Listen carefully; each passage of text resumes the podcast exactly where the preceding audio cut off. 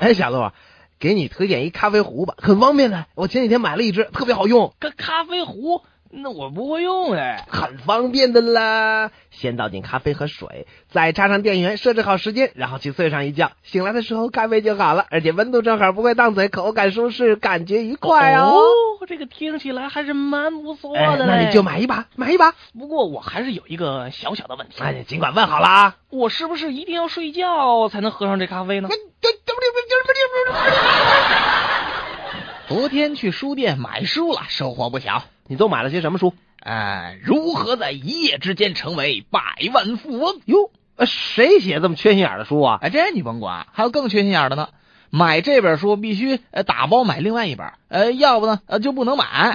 这哪儿来的规定啊？打包卖什么书啊？呃，跟这个成为百万富翁一块卖的这本书就叫《刑法我》。